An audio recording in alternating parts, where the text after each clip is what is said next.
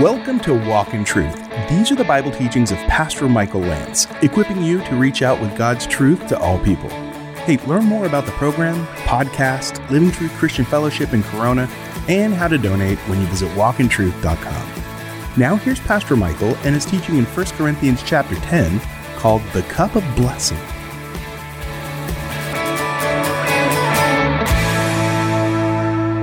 Open to 1 Corinthians chapter 10. We continue to move through the book of 1 Corinthians. We're returning after a bit of a break through the Holy Week activities and messages that came forth. It was a beautiful, incredible time during Holy Week. The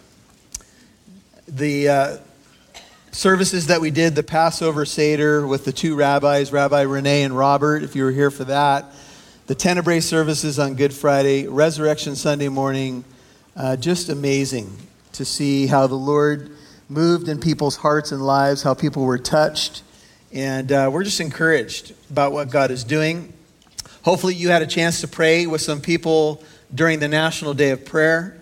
There were events happening all over the country, and that's very powerful to see people all over the country praying. There were a couple of major events that I was part of, and just encouraged to see God's people crying out to him. That's really what we need. We need him to move in our lives, in our country. So we're glad you're here.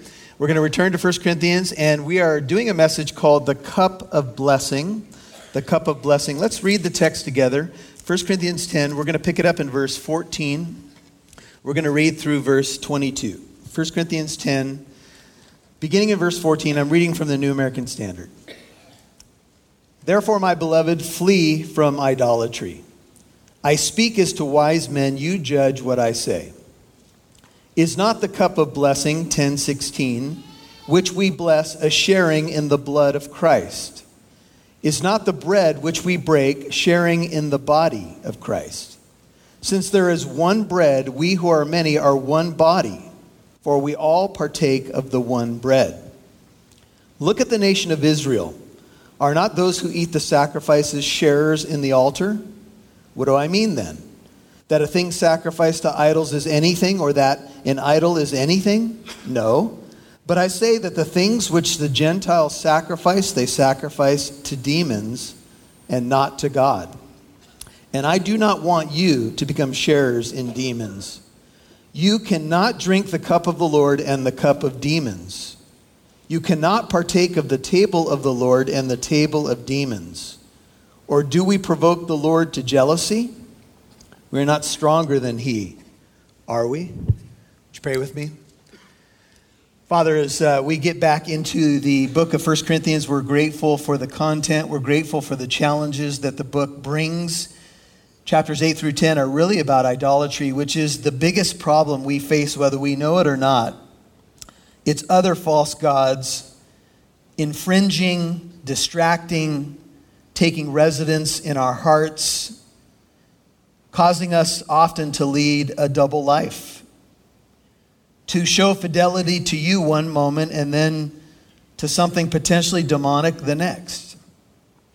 And Lord, that is how the enemy works, and we know that there are some things that in our world are just simply neutral, they're not a big deal, but there are other things that really you've told us not to mess with, you've told us don't go there.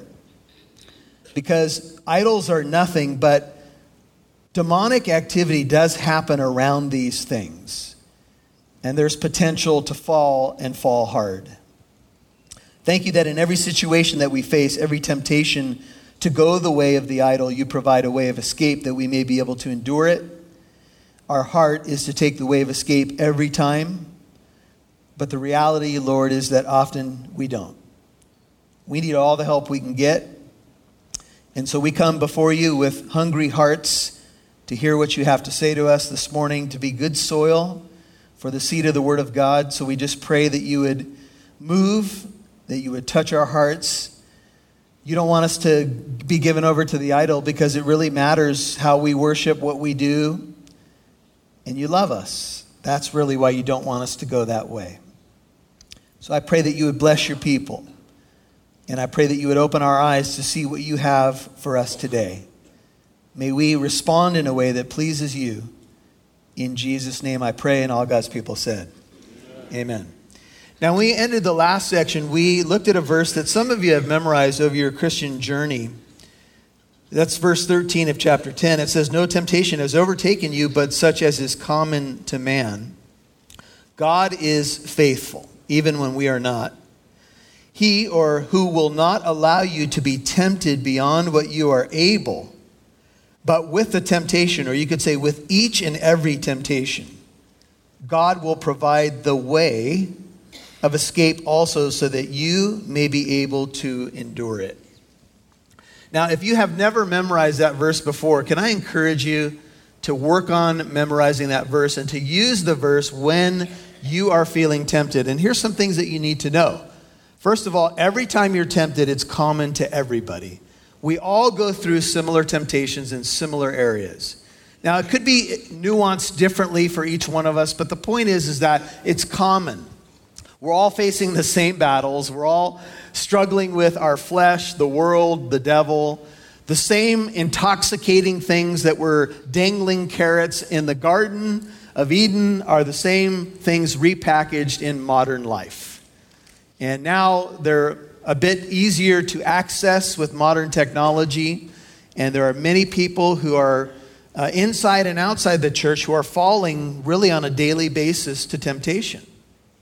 And it's a hard thing when you get into a habitual sin pattern as a Christian and you know it's wrong. And each time you fall to that thing, you can feel a whole flood of different emotions, including you can feel condemned, you can feel beat up, and all of that. Now, there's no condemnation for those of us who are in Christ Jesus. But if you are in that sin pattern, that habitual sin pattern, you find that your life is really tied up in falling to that thing and then trying to clean up the mess and then start over again. And you're really not free to be all that God wants you to be. He loves you. He wants you to be free not to sin. If the Son makes you free, you will be free indeed. But let's face it, that freedom kind of moves as we mature, right? We become more free, hopefully, as we are maturing in Christ. So everything that you face is common to every one of us. God is faithful. That's what you need to know. He will not allow you to be tempted beyond what you are able. So each and every temptation that comes your way, He will not allow you to be overwhelmed by it.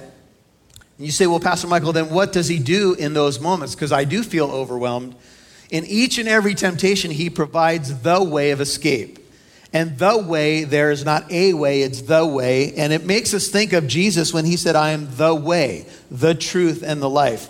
And here, the way is always running to God. So please hear what I'm about to say, because I think this is really important. Every time you flee a temptation, you flee from it to God.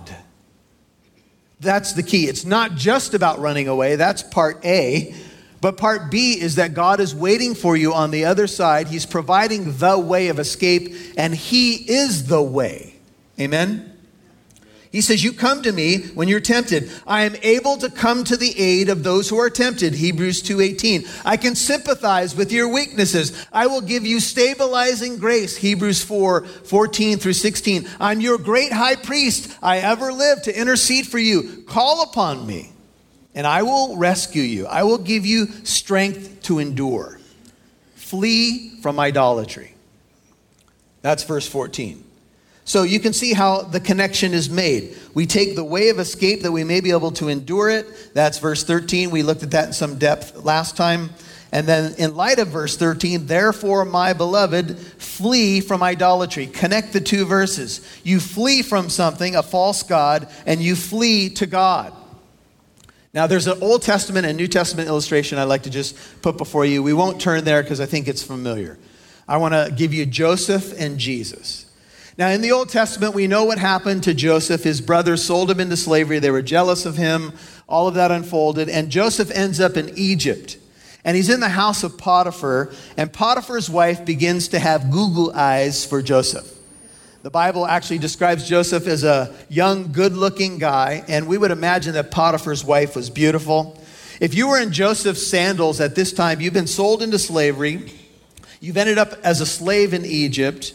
You had this favored status with your family and your father, and now you're in Egypt serving this Egyptian master.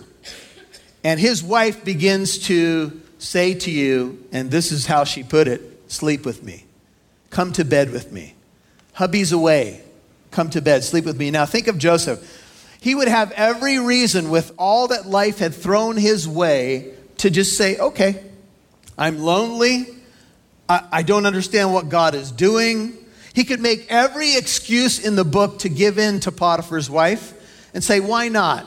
Why not have a fling with this woman? It doesn't really matter in Egypt. When in Egypt, do what the Egyptians do. Walk like an Egyptian. Yeah. Whatever. Right? Whatever happens in Egypt, stays in Egypt. So you could buy into all the worldly nonsense. Joseph could have justified it.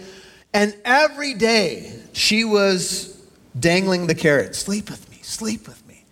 And something else was at stake. He was actually a servant in that household, so really, he was supposed to obey her. She probably always got her way, you could imagine. And he kept saying, no, no, no. Finally, he has to flee, literally flee idolatry, flee this woman who represents the world. And when he flees, she blames him of rape, right? Falsely accuses him, and Joseph ends up where? In a prison. Now, if you're Joseph, you got to be thinking, Come on, Lord, I did the right thing and I'm in jail. What's going on here? But the jail, remember, there's a series of dreams with a couple of servants of the Pharaoh, and he interprets them, and the prison becomes the vehicle by which Joseph is raised up in Egypt. You'll hear more from Pastor Michael in a moment. You can now listen to Walk in Truth with Michael Lance wherever you go and whenever you want. That's because Walk in Truth can now be heard on your favorite podcast app. Apps like iPodcast, Spotify, Stitcher, iHeartRadio, Google Play, and much more. Simply open up your favorite podcast app and search Walk in Truth. Make sure you subscribe so you'll know when a new show is available. Thanks for listening and partnering with Walk in Truth. Hey, Shane Lance here, and I wanted to take a quick moment and encourage you to subscribe to our devotional called A Step Closer. This is a quick read from Scripture with a little bit of commentary, and it's a great way to keep you growing in your walk with the Lord.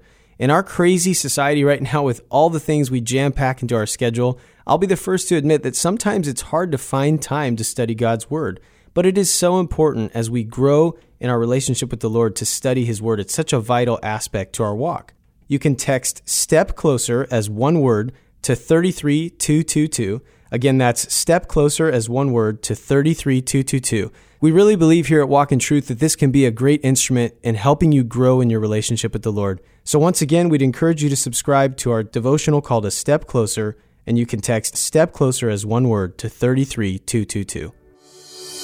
The Ministry of Walk in Truth and Pastor Michael Lance would like to give you a copy of his book, Suit Up, Putting on the Full Armor of God. You know, I wrote Suit Up because I sense the need in the body of Christ and really in my own life to be suited up with the armor of God. Armor's for one thing, protection. From what? Well, from temptation, from the enemy, from falling, from being wounded, from hurting others. So we suit up, that's the image. We put on the armor of God so that we can be protected and effective in our Christian walk and help others in the battle and the journey. We will send you a copy of Suit Up as a thank you when you send a financial gift of $5 or more to Walk in Truth. Walk in Truth is a listener-supported ministry, and we appreciate your help to broadcast and grow the ministry to more radio stations. Please give online at walkintruth.com or call 844-48-TRUTH. That's walkintruth.com, click the donate button, or call 844-48-TRUTH.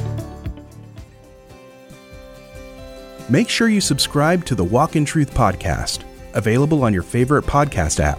Now, back to Pastor Michael Lance, right here on Walk in Truth. If you were in Joseph's sandals at this time, you've been sold into slavery. You've ended up as a slave in Egypt. You had this favored status with your family and your father. And now you're in Egypt serving this Egyptian master. And his wife begins to say to you, and this is how she put it, sleep with me. Come to bed with me. Hubby's away. Come to bed. Sleep with me. Now think of Joseph. He would have every reason with all that life had thrown his way to just say, okay, I'm lonely. I don't understand what God is doing. He could make every excuse in the book to give in to Potiphar's wife and say, why not? Why not have a fling with this woman? It doesn't really matter in Egypt. When in Egypt, do what the Egyptians do. Walk like an Egyptian. Yeah. Whatever. Right? Whatever happens in Egypt, stays in Egypt. So you could buy into all the worldly nonsense. Joseph could have justified it. And every day she was dangling the carrot. Sleep with me, sleep with me. And something else was at stake. He was actually a servant in that household. So really, he was supposed to obey her. She probably always got her way, you could imagine. And he kept saying, no, no, no. Finally, he has to flee, literally flee idolatry, flee this woman who represents the world. And when he flees, she blames him of rape, right? Falsely accuses him, and Joseph ends up where? In a prison. Now, if you're Joseph, you got to be thinking, come on, Lord, I did the right thing and I'm in jail. What's going on here? But the jail, remember, there's a series of dreams with a couple of servants of the Pharaoh, and he interprets them, and the prison becomes the vehicle by which Joseph is raised up in Egypt. See, sometimes we have to be honest. Sometimes we might think this. Maybe we don't say it. Does it really matter if I give in to temptation? Does it really matter if I look at pornography? Does it really matter if I do this or that, whatever that thing may be? Some of you may actually be there this morning. Does it matter? Okay, so I give in to something. I'm forgiven, right? I'm a Christian. But it does matter. I want you to think of the three Hebrew youths in the book of Daniel. When they refused to bow down to Nebuchadnezzar's 90-foot colossal statue, they said, we're not going to bow down. Now, they were thrown into the fiery furnace, Azariah, Mishael, and Hananiah. That's their Hebrew names, right? But what happened? A fourth one entered into the fire with them. And Veggie Tale fans, are you ready? And he was real shiny. Come on now. All right. So now, if they would have bowed along with the flood of humanity, would God have forgiven them? Probably. But what would they have lost in Babylon? They would have lost their witness. They would have lost, this to me is the most important thing, the grace of God showing up in the midst of the fire. See, sometimes what we sacrifice is the miraculous strengthening grace of God when we don't give in to temptation, when we say, I'm going to go through the fire of testing rather than giving in. And what we miss often is miracles. What we miss is the miraculous intervening grace and power of God, because we just wave the white flag and we give in. And yes, God is gracious to us, but then we miss his power in the midst of the fire. And then we also miss the fact that when we don't give in, we get strengthened for the next time that we are tempted. And we know we can make it. We know we can take the way of escape. And then I want to take you to the New Testament and Jesus. He's in the Garden of Gethsemane. Jesus' greatest temptation, in my view, was recoiling away from the reality of the cross and saying, no, I'm not going to do it. He was 100% human and 100% God. And he goes into the garden, and remember, he falls on his face. The disciples are sleeping. He's like really all alone. He always has his Father, but everybody around him is basically fallen away, and then they will fall away. Father, if it's possible, let this cup pass from me. Luke's account says that at that moment when he was praying, God dispatched an angel from heaven who strengthened him. And Jesus prayed it three times. Father, if it's possible, let this cup pass from me. Nevertheless, not my will, but yours be done. Imagine if Joseph would have given in Egypt. Imagine if Jesus would have given in at the garden. What would be the ramifications of that? You wouldn't be here. If Jesus said, no, I'm not going the way of the cross, I'm not going to do it, you're not a Christian. You're not saved. You're dead. And Joseph, because he took a stand, he ended up in the prison, it's true, but then God used interpretation and he ends up from the prison to the palace. And sometimes we don't want to take we want the shortcut instead of going the long way. Sometimes the long way is harder. Amen. It's harder to fight my flesh. It's harder to resist the devil, and he will, what? Flee from you. That's a struggle. But the reality is that God says, this is what I want you to do. I want you to flee from idolatry. And I want you to think about the examples that came before this. If you were with us, we looked at Israel, specifically Israel in the wilderness. And Israel fell to a number of different sins. In fact, they're cataloged here, just quickly, back to verse 6 of chapter 10. Now, these things happen as examples for us so that we would not crave evil things as they also craved. 10:7. Do not be what? Idolaters, as some of them were. As it is written, the people sat down to eat and drink and stood up to play. Play is a sexual euphemism.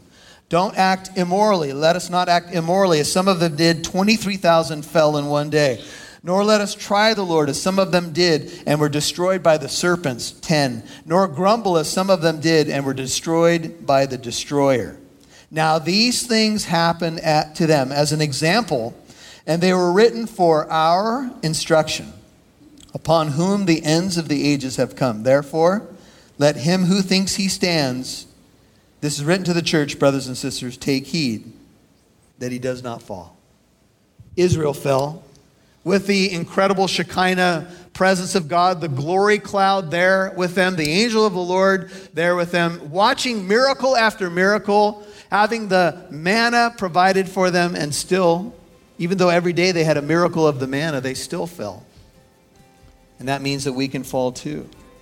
So we have to walk wisely. We have to, would you see in verse 14, Paul addresses the church as the dearly loved of God, you're my beloved. J. Vernon McGee, I think, made that famous in modern times. May God richly bless you, my beloved. But he stole that from Paul. And Paul took it from Jesus because Jesus loves his people. And so when Paul says, he gives the warning, it's in love. Would you notice? He says, my beloved. This is a loving thing to say. Flee, shun, run away from idolatry. You're listening to Walk in Truth. This was part one of Pastor Michael's teaching in 1 Corinthians chapter 10 called The Cup of Blessing.